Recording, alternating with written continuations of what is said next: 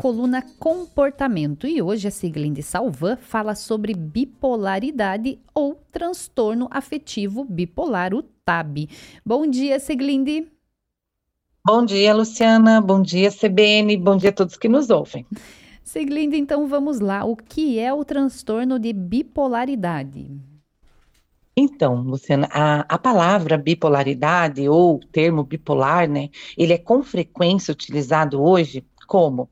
É, para descrever aquelas pessoas que são instáveis, que mudam de humor ou ideia o tempo todo, ou mudam de, de repente, né? Ou aquela pessoa, sabe, aquela que um dia te cumprimenta de manhã, mas à tarde não, ou no outro também nem olha para você. É, Tornou-se até pejorativo, né? O termo bipolar. As pessoas falam muito, mas sabem pouco sobre ele, né?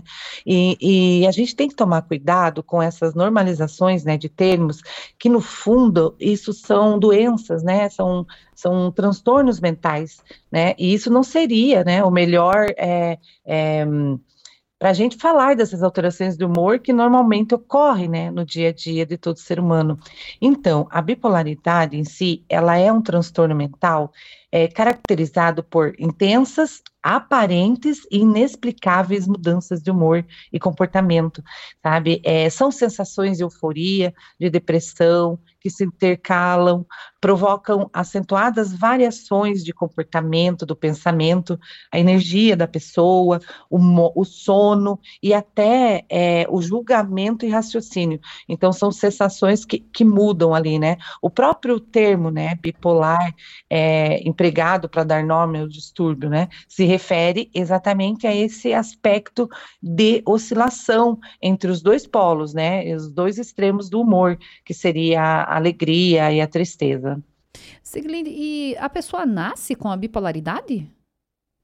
Então, Luciana, esse é, ainda é uma, uma discussão, não existe realmente uma, é, a, uma certeza, né? Sabe-se que muitos são fatores, é multifatorial mesmo, né? Então, vem de, até da, da, da do modo como a pessoa reage à vida, né, o nível de estresse dela, sabe, mas traz, com certeza, se procurar, lá tem algum, algum parente, algum vô, alguma, até mãe ou mais próximos que já tiveram, já desenvolveram esse distúrbio, mas ele é muito complexo, né, até para definição dele e caracterização mesmo, sabe. E qual que é a diferença entre bipolaridade e mudanças de humor normais, aquelas que nós temos no dia a dia? Então, é, muitos que estão nos ouvindo, ouvindo agora, né, provavelmente é, conheceram aqui, ou conheceram aqui, né, a descrição que a gente fez sobre a bipolaridade, deve ter pensado, ah, mas eu já passei por vários momentos assim, ah, eu passo por momentos assim todos os dias, né? Claro, Elo, é absolutamente normal e saudável, né? A gente ter uma história de vida que seja mesmo povoada por alterações de humor né, que podem acontecer de uma hora para outra. Isso significa o quê? Que estamos reagindo, né, aos eventos do nosso dia a dia. Né, durante o dia a dia, nós, né, durante o dia nós encontramos motivações, né, que nos deixam eufóricos, boas notícias, enfim, ou problemas, né, a gente tropeça em problemas que nos deixam triste. Então, quando que isso deixa né, de ser uma mudança do humor normal para ser lido como um, uma bipolaridade, né? Vamos fazer uma, uma reflexão. Imagina que, é, é, que as suas emoções, né, que as nossas emoções de resposta aos acontecimentos se prolongam né? Tomando conta da nossa vida por dia, por mês. Imagine aquela sensação de euforia por ter recebido uma boa notícia, né? É, não passe, não vá embora. Qual seria a consequência disso, né? Com certeza é, a gente se comportaria de modo desconectado da realidade, né? Arriscando até a segurança do corpo, da mente, né? Pois é, indivíduos que, que estão na fase mania, né? Do TAB, é, ele, devido a essa alegria exagerada, uma mania de grandeza, eles colocam muito em risco, né? Muitos saem comprando, gastando, fechando negócios, outros se sentem mais seguros, impacientes no trânsito, e outras, né, diversas coragens, né, que ele não teria se estivesse em seu estado de humor. Então, a grande diferença é, é, é a intensidade, né, dessa euforia e a conexão dela, né, da, da da, com a realidade, né? Ter um contexto naquela alegria. E segundo, é, é, é, realmente saber quanto tempo isso dura. Então, a diferença está aí entre a, entre a, a, a, durabilidade e a intensidade. Estamos conversando com a psicóloga Seglinde Salvan e hoje o tema é bipolaridade ou transtorno afetivo bipolar, o TAB. Seglinde, quais são aí os principais sintomas do transtorno da bipolaridade? Então, Lu, olha só, é, mais uma vez, né, essa intensidade, o tempo da estadia dessas emoções na vida da pessoa é que vai apontar, né, porque esses sintomas que a gente vai falar um pouco abaixo, eles podem ser observados é, em estados emocionais incomuns, né, como eu falei, que se prolongam por dias ou semana.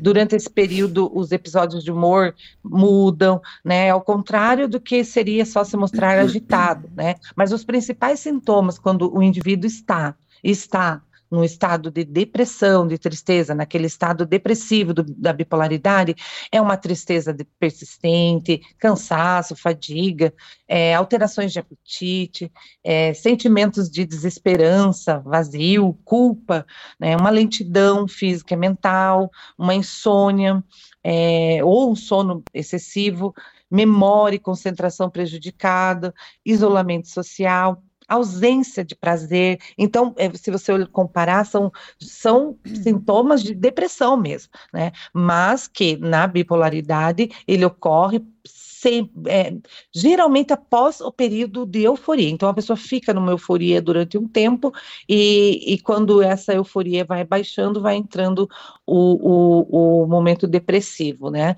É, e os sintomas do, do, transtorno bipolar na fase de mania, que são bem, é, é, são esses, esses que dão destaque, esses que é, geralmente a parte clínica, né, do médico consegue observar de uma maneira mais clara, porque é uma diminuição do sono, uma autoestima inflada, e a pessoa fica hiperativa, é, uma agitação psicomotora, fala e pensamentos acelerados, é, irritabilidade extrema, é, comportamento agressivo, é, atitudes, esse é bem pontual, atitudes impulsivas e imprudentes, né, sensações de extrema felicidade, energia e confiança. Mas isso tudo realmente, é, quem está de fora observa, né, que isso não é normal daquele indivíduo. Então, é, os sintomas na, na fase de mania são os que mais refletem mesmo a, a digamos, o diagnóstico, né, que vão poder, o médico vai poder refletir ali que realmente essa doença está